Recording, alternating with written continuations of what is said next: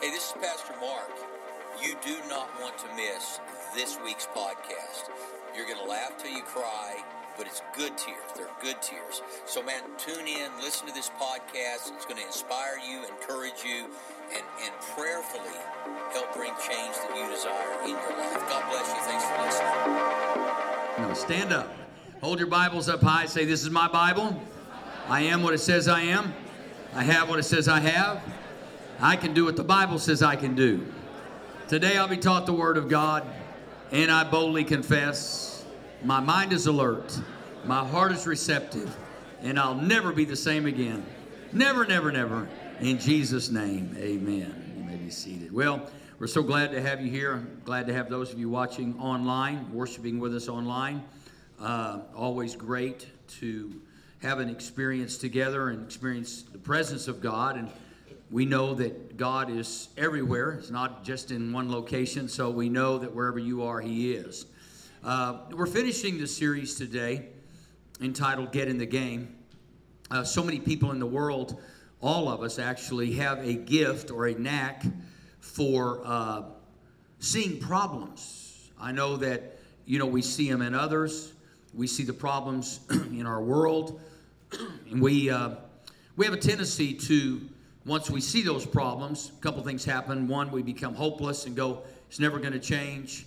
Uh, the other option to that is we become critical, and rather than becoming a person who begins looking for a solution, uh, all we ever do is talk about the problem.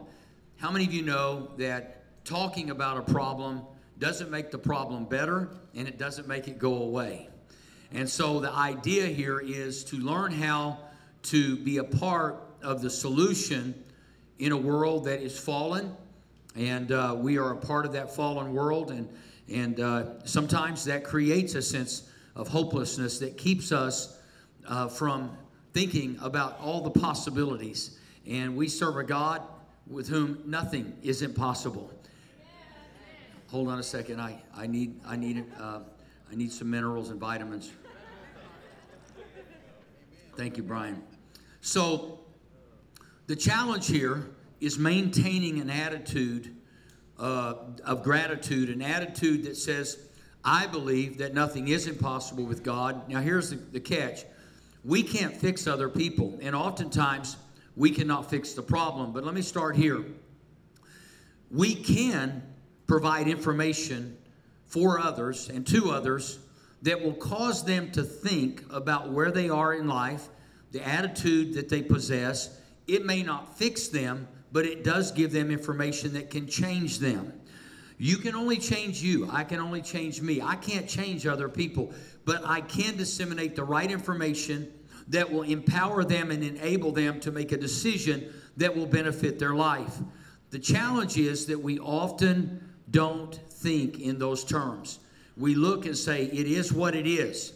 Well, it is what it is for the moment, but that doesn't mean it's going to be what it is. Uh, there was a man who was very dissatisfied with his life, and as he looked around the world, he had decided, I, I can't fix anything, I can't fix anybody, so maybe I'll just remove myself and have a very quiet existence and a, a very secluded relationship, an intimate relationship with God. So he went to a monastery and, and asked and inquired what he could do to be a part of it. They explained it to him in detail, and one of the, the biggest things that he had to address when they told him what he had to do was they said, You can only speak two words every 10 years before the priesthood. And uh, he really was kind of excited about that because he had sensed in the world that all the words and the exchange of words had done nothing good, but discouraged him actually. And so he joined the monastery, and and uh, the first ten years go by, and at the end of that ten years, uh, he is sitting at dinner with the priesthood, and they said, you know, your first ten years have gone by. We told you you could speak uh, two words at the end of that 10 years. And his two words were hard bet. Okay. Priests all knew that, you know, wasn't anything new to them. Okay. So 10 more years go by, and his time again, it's amazing. He had lasted 20 years in commitment to God and, and just putting himself before the Lord. And, and uh, So they're sitting at the table, same priesthood, uh, 20 years older. And uh, they looked at him and said, nodded, and he said, Bad food. okay, we understand we don't have the best chefs and that we live this kind of life and we've chosen to live it, and we understand what you're saying. So now, 10 more years go by. Now it's been 30 years that this man had been solely committed to God and the monastery and serving God and worshiping God. And they came together again, same priest, nobody had died, head priest is there. And uh, they sit down and they nod again. You got two words. He said, I quit. Chief priest looked and said, You might as well. All you ever do is complain. And so.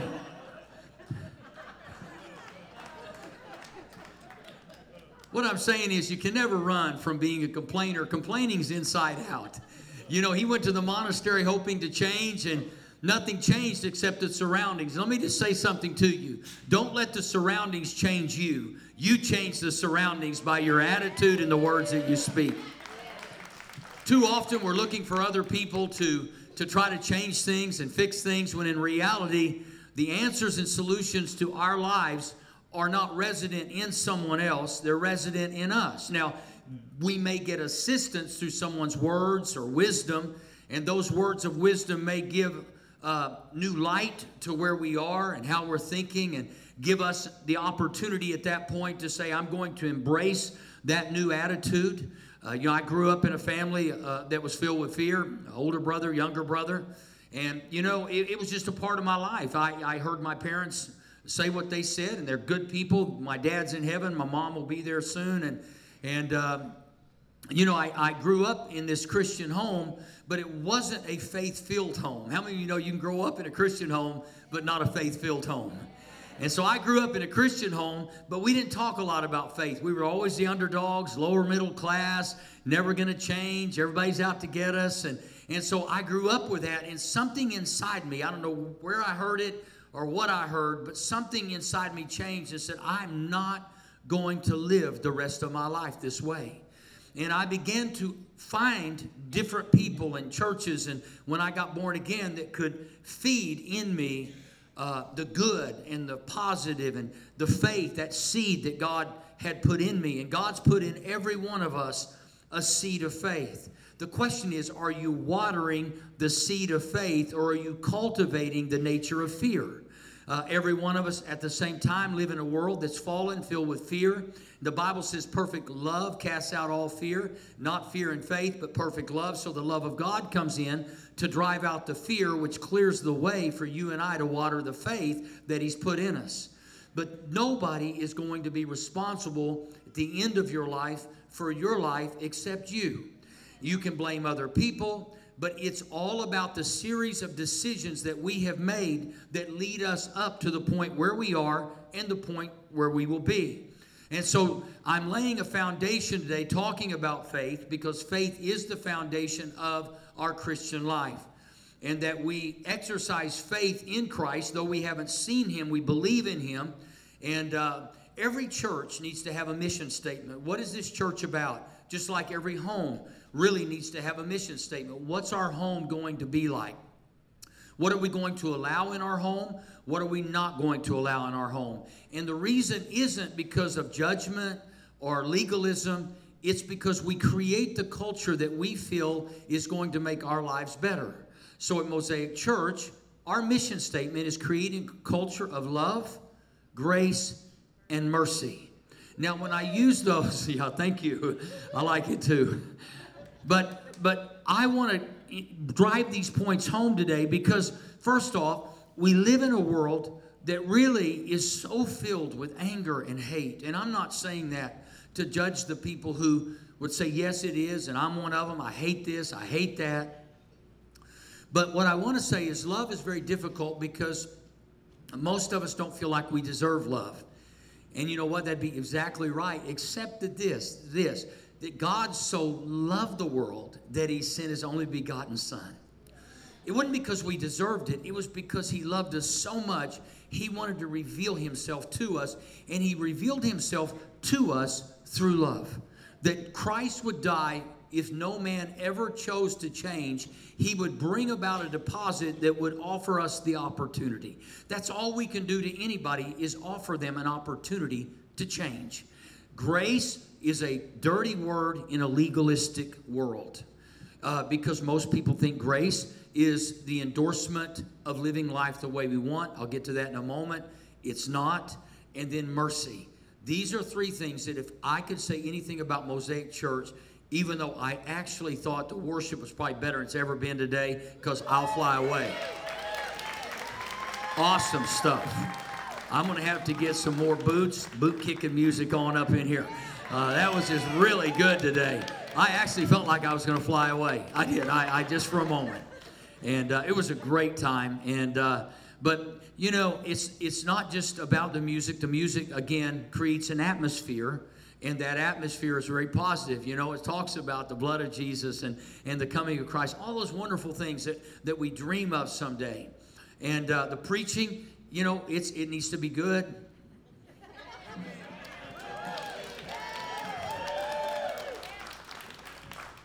But at the end of the day, you might forget what I say. I hope not. And you might not remember the worship set that we just did, but there's one thing I promise you you'll never forget is when somebody has loved you in a real obvious way, it changes the way you live. People don't care how much you know until they know how much you care. People want to feel that. And, and you know, when you look at somebody who comes in hungover, and I can just tell you, we always have hungover people here. You don't know who they are, but I know who you are. Why? Because I used to live a hangover life. You can't fool a preacher who's been there and done that, okay? You can like walk straight up all you want, but I see your eyes. It's like the road map of Oklahoma.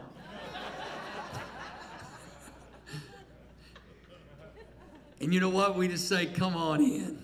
Because where sin abound, grace does more abound. We're going to make sure you feel loved.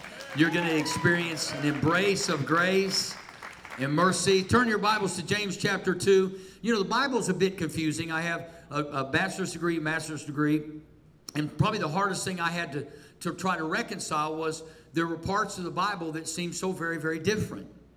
And so I was so confused because, you know, if you read the Old Testament, there are times that Israel is literally wiping out and obliterating nations.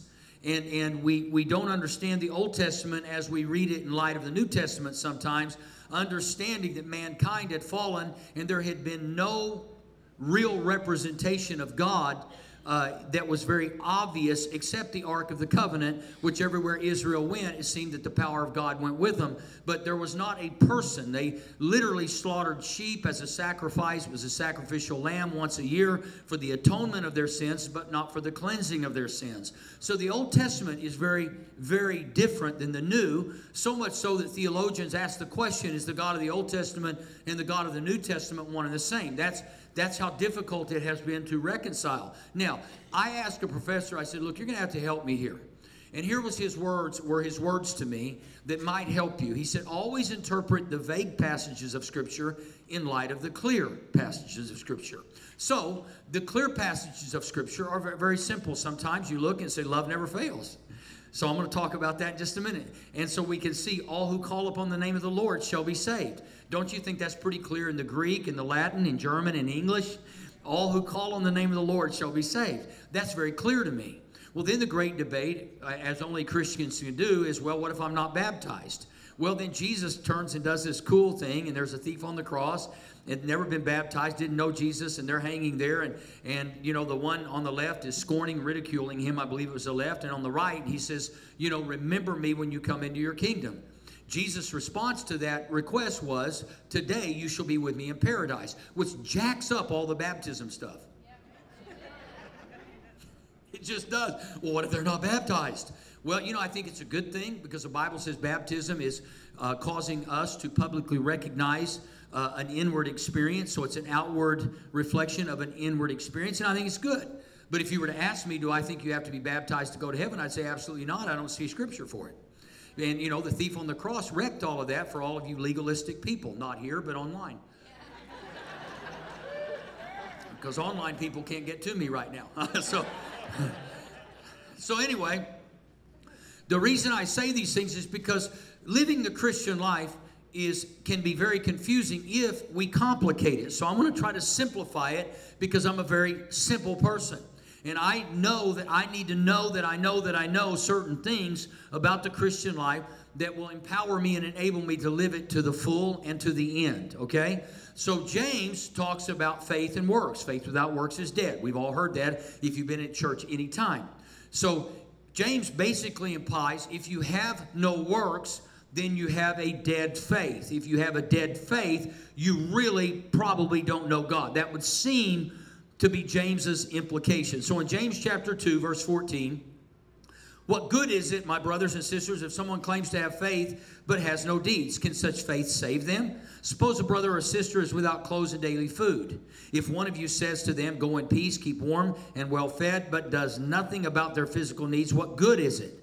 In the same way, faith by itself, if it is not accompanied by action, is dead. Now, here's the reality even if it's dead, it's still faith.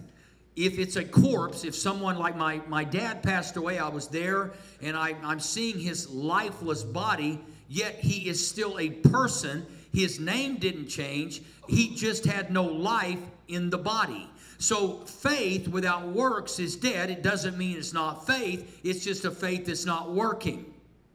And what happens is this faith is what gets us to heaven. Paul said in Ephesians 2 8 and 9, For you are saved by grace through faith, not by works, lest any man should boast. So, what we're seeing from Paul is your works will not get you to heaven. But let me tell you what will happen your works can bring heaven to earth. I get to heaven by grace through faith, but I can bring heaven to earth by acting in faith when I'm around other people. It doesn't mean that my good works get me there. It just means that the good work that's happening as a result of my faith in God might impart something to somebody else that will change their life. I need you to clap so I can get another drink. Okay, now, but someone will say, You have faith, I have deeds. Show me your faith without deeds, and I will show you my faith by my deeds. You believe that there is one God, good. Even the demons believe it, that and shudder. So saying, Your faith, even the demons believe what you believe, and they shudder. But you need to do something with what you believe to prove that you believe it. That's kind of my interpretation. So, anyway, you foolish person, do you want evidence that faith without deeds is useless? Was not our father Abraham considered righteous for what he did? When he offered his son Isaac on the altar, you see that his faith and his actions working together, his faith made complete by what he did. Well, here's what theologians say that Paul was saying that my faith or my my actions or my faith are a representative of my right standing with God or before God. What James is saying is my actions what create a right standing before man there's not necessarily a disagreement, but James is saying that we are justified before men by our works, and Paul is saying we're justified before God by our faith. We need both faith and works, but your works will not get you to heaven, but your works will bring heaven to earth. I want to get that in us. Because when we exercise faith before other people, it's letting our light shine before them so that they can see good works and it glorifies the Father in heaven. So many times people quit serving God and quit going to church because they can't quit doing what they were doing that was destroying their life. You can live a Christian life and go to heaven and be hell on earth.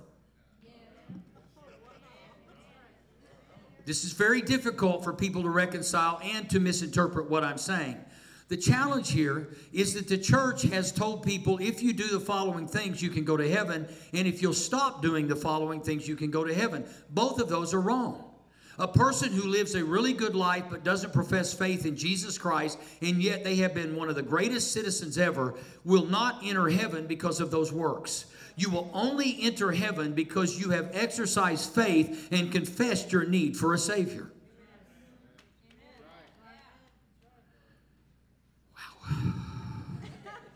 It's like we're at the 8 o'clock service and we don't even have one.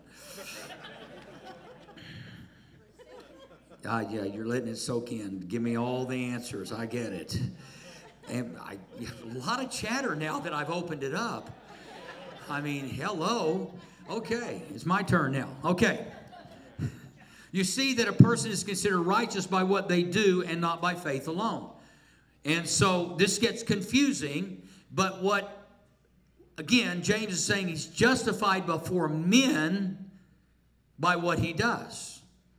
Because we see two conflicting passages here. So, what we have to recognize is faith is critical, and quite frankly, if you have faith in God, and that faith and grace put together uh, it operates in your life, it will create activity in your life. And so, get this it's still faith, even if it's dead. It helps no one else, but it has helped you by saving you. Our goal in life is not that we perform well or work well, but that we live well. And there is a difference in performing well and living well. And so we have to realize it's not our performance, it's Christ's performance that redeems us in our response to that performance on the cross. So true faith is both horizontal and vertical. We get heaven to heaven by faith, and we bring heaven to earth through active faith. We're justified by Christ and our faith in Him, not by works. Paul speaks of our faith justifying us before God. James speaks of faith justifying us before men. Works are the fruit of our faith. Faith is not the fruit of our works. Please don't miss that. It's incredibly important that you don't think my works produce faith. No, they don't. Your faith is what produces works. You, there are people who work hard but have no faith and live their whole life full of fear and a lack of love. But people of faith are different because they have invited Christ into their life, and now the works that they do, they do by the strength of His Spirit. So, works cannot justify us, or justification means to make right. Works cannot justify us, but works can testify of our faith. They don't justify, they testify. And so when someone exercises faith, I can easily ask them, what is the fruit or what is the foundation of this fruit or this work? Some people say, I'm just a nice person, and that's okay. It doesn't mean that nice person is going to heaven. How many you know there'll be some mean people in heaven, some nice people in hell? I'm just saying. That's a true story. There'll be some really nice people on earth that uh, will take the plunge. And there'll be some really mean people that will go to heaven.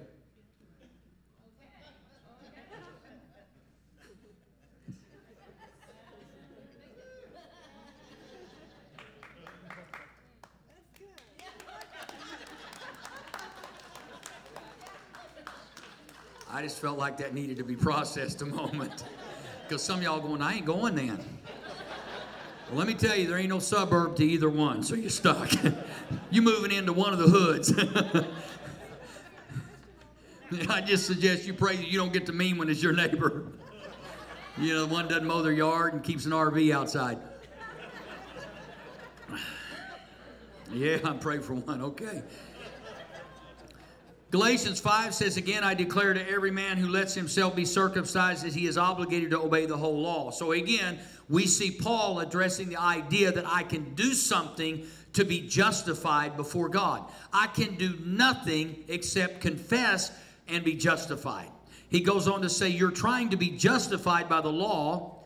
Uh, you who are trying to be justified by the law have been alienated from Christ.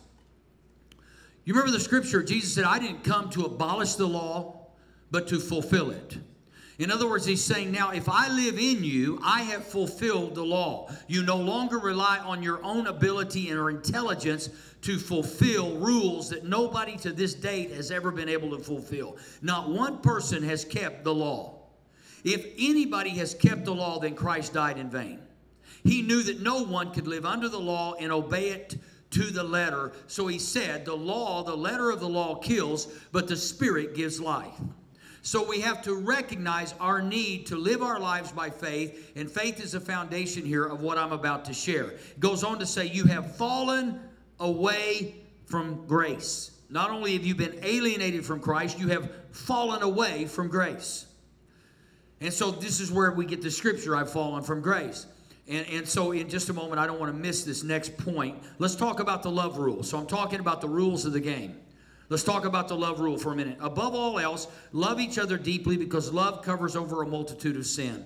So let me say this this is really very, very, very important.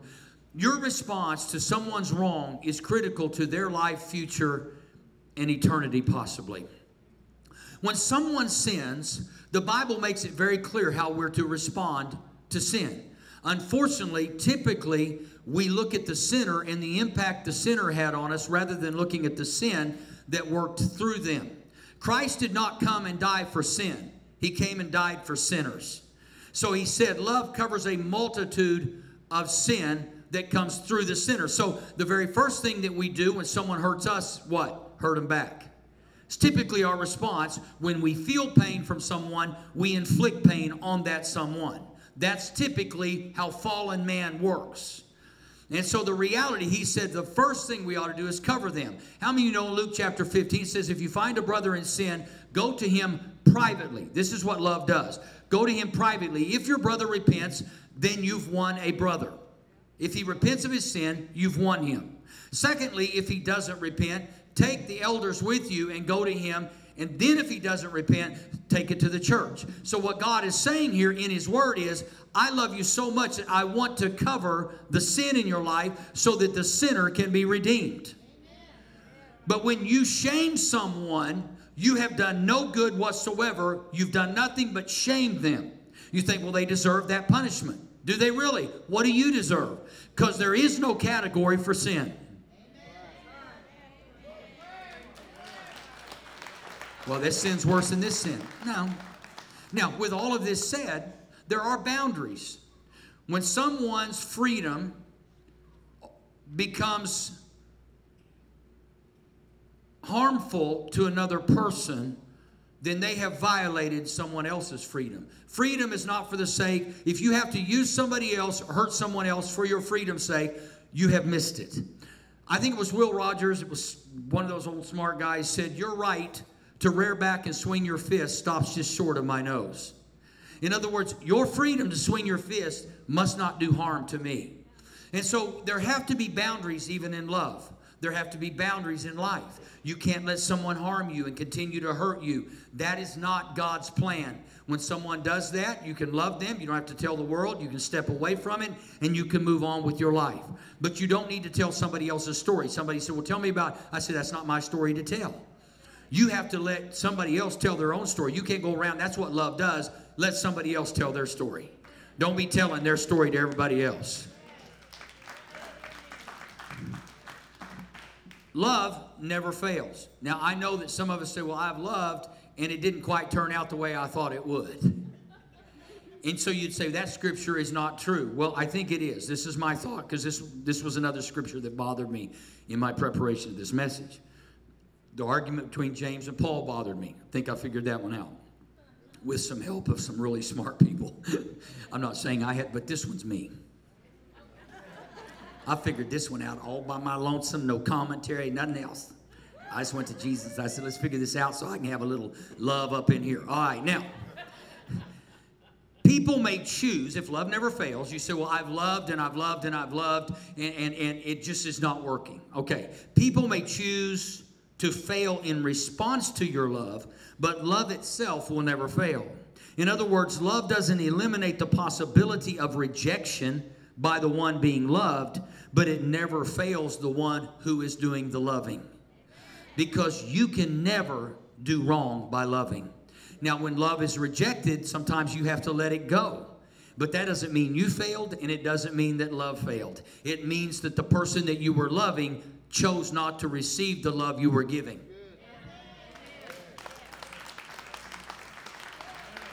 So move on, sweetheart. No, and you know you can when you when you live that way, uh, it changes everything. When Jesus sent the disciples out two by two, he gave them instructions: take nothing but the little bitty things they needed. And he said, when you enter a home, if they receive it, then say peace upon this home. If they refuse to accept the message you're carrying, which is my message, he said, Dust off your feet and get out. When Jesus had the rich young ruler approach him, and the rich young ruler had been very religious and legalistic, and he, he asked Jesus, What must I do? Jesus told him, and he said, I've done all those things since I was a kid. Jesus said, Then good, sell what you have, give to the poor, and follow me. He doesn't say give everything away. He said just give to the poor. But this man had said he had much, so he went away sad. It didn't mean that Jesus didn't love him, but Jesus kept moving on toward the mission of God. It doesn't say that he didn't love him. He loved him, but he said, I got things to do and I'm going on my way. Love has boundaries. It doesn't mean your love is conditional, it means your love possesses boundaries. If someone is physically harming you, it doesn't mean that you can't love them from afar, but you don't put yourself in a place to be harmed. I just want to clarify that, lest somebody go home and say, Pastor said just stick it out. No, get a Louisville slugger. I'm just kidding. I don't that that's this right here. That's that's the Red Bull talking right there. I, no, just walk away, you know, use a bat as kindling. Anyway, so love does possess boundaries, and you and I have to know those boundaries. Uh, greater love has no one than this, than he lays down, lay down one's life for his friends. Okay, you are my friends if you do what I command. Now, this scripture bothered me because it said, oh, I can't do everything Jesus commands. I cannot do that. I want to, my heart desires to, but I can't do it. Now, listen, sometimes we miss this in Scripture. So if I stop there, it means I'm thinking in terms of everything Jesus commanded. I've got to make sure I do it, or I'm not going to be a friend of Jesus. But if you look at that, that's verse 13 and 14. Now, if I go down to verse 17 of John chapter 15, it says, This is my command. Jesus was clearly stating, This is my command love each other. It doesn't say quit playing cards quit dancing, quit smoking. It says, love each other. This is my command. He said, then we'll be friends. See, the great challenge is we're trying to, you know, we're trying to do everything right, and I applaud that. But the reality is there's nothing greater than love. At the end of it all, faith, hope, and love of these that remain is love. That's it. Why? When I get to heaven, I don't need faith because I'm standing in the face of Jesus. I don't need faith anymore. I don't even need hope anymore. All my hopes have been fulfilled. Heaven is real. I'm walking on streets of gold and I'm not paying a bank one stink, stinking dime of mortgage. OG&E is out the door. No gas bill anymore. Forget farmers and State Farm and statewide and Geico and little lizards. I ain't paying nothing no more. I'm living with the one in heaven. I'm walking in love alone. Faith and hope, that's done, baby. I left that on earth. I'm in the face of Jesus right now. We're golfing with God.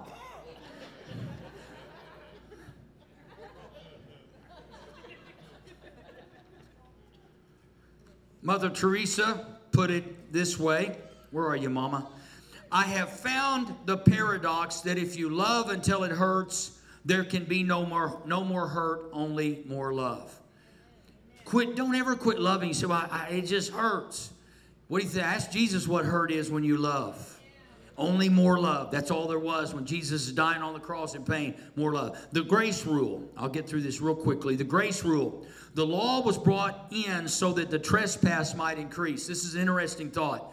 The reason for the law was to actually point us to God. God knew when the Ten Commandments were written out that mankind would never, ever be able to keep them all. That's why He created the sacrifices in the Old Testament, knowing that they would only atone for, not cleanse the sin of mankind. So they would sacrifice a lamb without spot or blemish. That's why in the New Testament, Jesus, it says, He became the Lamb of God because the Jews understood the sacrificial lamb. So God Himself is pointing the people to Jesus, saying, Don't don't miss this. You used to sacrifice a lamb that only covered your sin. Now I'm bringing a lamb who's going to cleanse you of your sin so that there will now be no more condemnation to those who are in the lamb that was slain. And so the law or the trespass pointed us to God in reality. Many people still look at the law instead of letting the law point them to God. And it says, But where sin increased, grace increased all the more. And so, people, when I talk about grace, people say, well, you know, grace is just a license to sin. You don't need a license to sin. You were born with a license. What you need now is a license of grace that empowers you to address sin and address it every day that you get up so that you can walk in the power of grace which was donated or contributed to us by the presence of God. In His presence is fullness of joy, and wherever He is, there you will find grace. Oh, this is really going to get good in a minute. Paul said, For it is by grace you've been saved through faith and not it's not from yourselves, it's a gift from God, not by works, lest any man should boast. Legalism, living by a list of rules, is the lazy way out. We rely on rules so we'll know how to respond in any given situation. The trouble is, there are never enough rules to cover every contingency. Not only do the rules not work well, they also create several problems. The legalist is lured into believing he can satisfy God by keeping man made rules. He settles for an external morality rather than an inner purity. His focus is on cultural conformity instead of biblical spirituality. He sets himself up as a judge over those who don't excel at keeping his rules. All this leads to an ever increasing bondage. Our most important weapon against legalism is God's grace. It's not just something that saves us, it is there for us daily. In fact, it is the only resource we have that is powerful enough to make us do what God wants us to do. The law cannot empower us to do what God wants us to do, but grace is the power and energy of God for us to live a life of obedience in faith to God.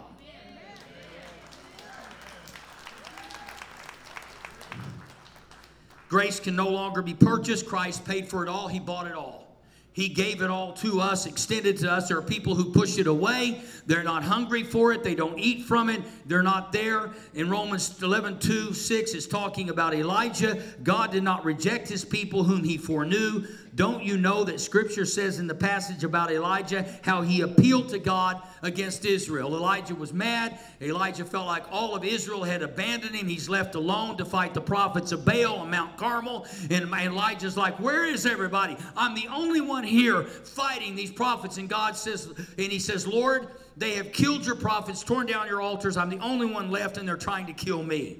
And that's here's when God answers to him I have reserved for myself 7,000 who have not bowed their knee to Baal. In other words, you don't know everything, Elijah. So, too, at the present time, there is a remnant chosen by grace, not judgment. And if by grace, then it cannot be based on works. If it were, grace would no longer be grace. If you can do anything to earn grace, it's not grace. Well, you know, God, I, I, I, I'm, I'm, I've been a good person. I'm glad you've been a good person because I don't want any mean people. I don't like mean people to be around. You know, I like them. I don't like being around mean people that are hateful. I can't even watch debates on TV because where people are just mean. Why can't we just agree to disagree and look and say, you know, we have a different point, but I'm interested in your point. i am interested in your point. And, and, and just have a discussion. It confused the whole world. Whoever can get the meanest wins kind of so get this hebrews chapter 4 and this is the mercy rule and i'm going to be done because i know y'all are hungry and some of you only came to church to eat but you're going to have to hear me first. Well you wouldn't have had to if you'd have talked to the people who didn't come at all and they just going to come for the food you know? We got a whole slew of people coming from incredible pizza that heard about this. I don't know what's going to happen over there. Anyway therefore since we, grave, we have a great high priest who has ascended into heaven, Jesus, the Son of God, let us hold firmly to the faith we profess. In other words, the thief will come to steal faith because it's the faith in you can speak to your mountains and say, Be moved from here to there, and it will be moved, be cast into the sea. It's faith. So the thief comes to steal the faith. And so the writer of Hebrews, who some say is the Apostle Paul, said, Hey, hold tightly to the faith you profess. In other words, don't just take it lightly. For we do not have a high priest who is unable to empathize with our plural weaknesses but we have one who has been tempted in every way, just as we are, yet he did not sin. Verse 16. Let us then approach God's throne of grace. Oh, this is this stop right here. Let us then approach God's not throne of judgment, throne of grace. Let me explain why. When Paul wrote to the church at Corinth, I believe it was 1 Corinthians 11, he, he writes and he says, Before you take communion, honoring the blood and body of Christ, he says, Judge yourself. When he says judge yourself, he said, The reason I want you to judge yourself because I don't want to have to judge you. If you judge yourself and call yourself a sinner who needs to be saved and needs a Savior, you have judged wisely. So you're no longer approaching when you pass from this life to the next. You will not approach a throne of judgment. You've already judged yourself and said, I am a sinner and I need to repent and I need to confess Christ and I need to be forgiven. You have judged rightly and you are now covered by the blood of Jesus. And that means the angel of death and judgment has to pass by you instead of fall on you. So now the reason people don't go to God and they don't pray and they don't know what to say is because they think they're approaching an angry, mean God who is ready to smite them and judge them, when in reality, the writer of Hebrews says you're approaching a throne of grace. And some of y'all just mad at people and you don't want them to have grace. Pray grace upon their business. Somebody messes with you, God just let your grace fall on them. And when grace falls on people, I'm telling you, it's like a hammer that breaks the sin and the hardness of some. Quit praying judgment on them and pray grace on them. Grace is what will break the sin that has a hold on their life. We want people, I've heard people say, well, I just want them to hit bottom, whatever it takes. I don't want them to hit bottom. I want them to find the net of grace. You have to clean up the mess when somebody hits bottom. But if they hit the net, usually it's pretty good. Quit praying damnation on everybody. Mm-hmm. You don't like your boss? Just say, God, grace. Just grace. Hammer them with grace, God. Get that hammer out. Get that hammer out, God. Come on, bring on that grace.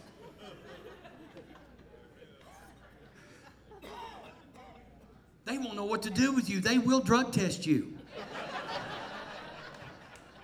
Love, grace, and mercy messes with mean people. It just messes with them.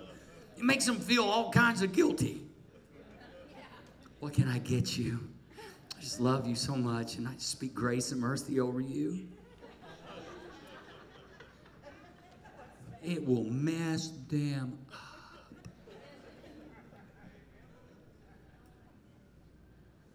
You'll remember this tomorrow. I know you will. And then you'll get the hammer of judgment out. Anyway, so I can't fix you or change you, but I just imparted some serious info. And it goes on to say, approach it with confidence so that, get this, you, we may receive mercy and find grace to help us in our time of need.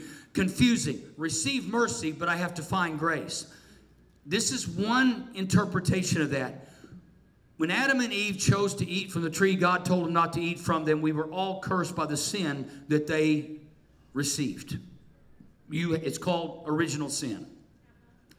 So when you're born, you had nothing to do with that. You were born, your mom and dad gave birth to you. You were born a sinner, not by your choosing, but by the choosing of Adam and Eve that followed every bloodline up to the day you were born.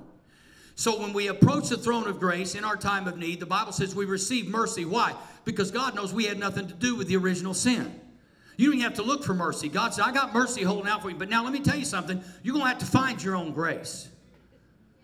In other words, I'm giving you an opportunity through mercy to find grace. Remember, Jesus said, uh, Seek and you will find, knock and the door will be open, ask and it will be given to you. So once you have the mercy of God that takes care of the original sin, now you get the grace of God, find the grace of God that deals with your daily sin so you can find grace in your time of need because I've given you mercy to get to grace.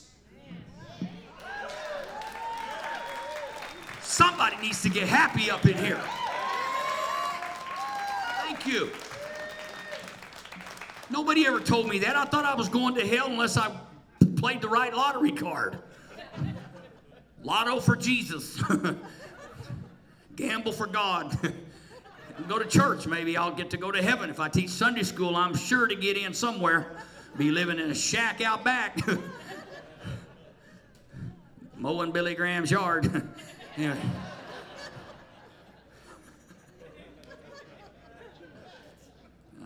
I better stop.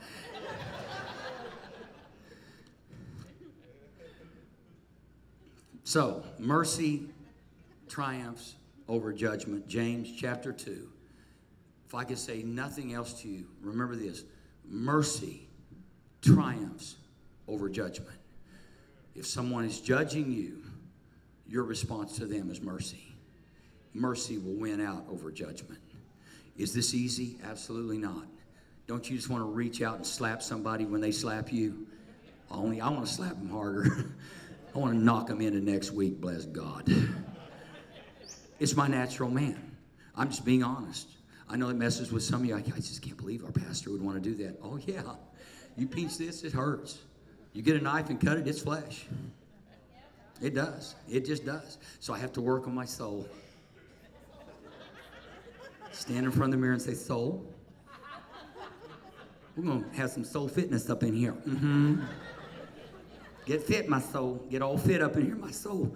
See, it ain't about your excess fat on the outside. It's that excess fat in your soul. You know, you ain't moving slow here. You're like, God, hit him. jiggle, jiggle. Hit him, God. You got to get rid of that spiritual fat up in there.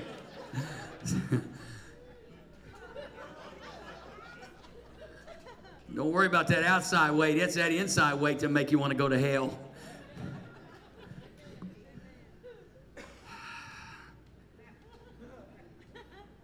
Okay.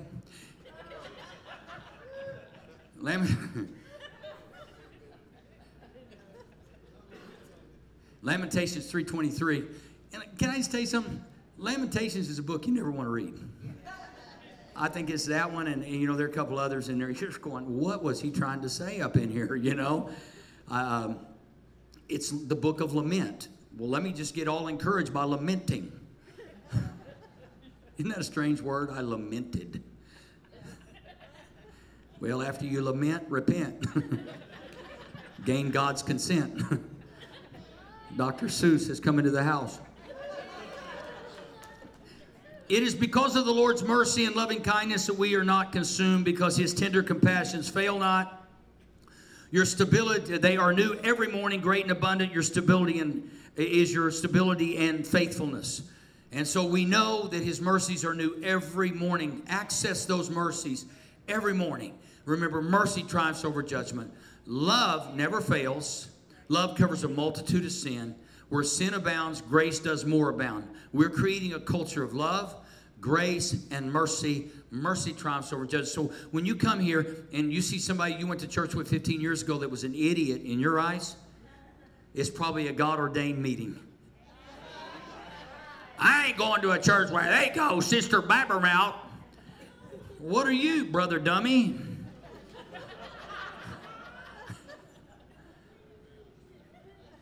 And God says, You shall worship together if you're going to live together forever. It's just a thought, and not that many of you are excited about it, but I know lunch awaits. So let's bow our heads, close our eyes. I want to pray a simple prayer that will make a profound difference in your life. Should you choose to pray it, exercise faith and believe it. As you pray it, it's very simple. All who call on the name of the Lord shall be saved. Some of you are sitting in here, you can't imagine the grace of God. You can imagine the judgment of God. You can imagine condemnation. You know what you've done. You know how many times you've done it. You know what you're going to do this week. And you're saying, I can't do this because. Well, listen, let me say something to you. You don't get better by acting better, you get better by submitting better. You get better because you've chosen to allow the grace of God to empower you to address the sin of man. We need grace to empower us to do the right thing. Sometimes the right thing looks like the wrong thing until time goes by and you go, I'm glad I did the right thing. So I want us all to pray this prayer. Those of you watching online, those of you in house, pray this with me. Say, Father God, I recognize that I'm a sinner in need of a Savior. You told me if I call on your name, I would be saved. So, Jesus, today, I call on your name. I put my faith in you. Thank you, Jesus, for forgiving me. Amen.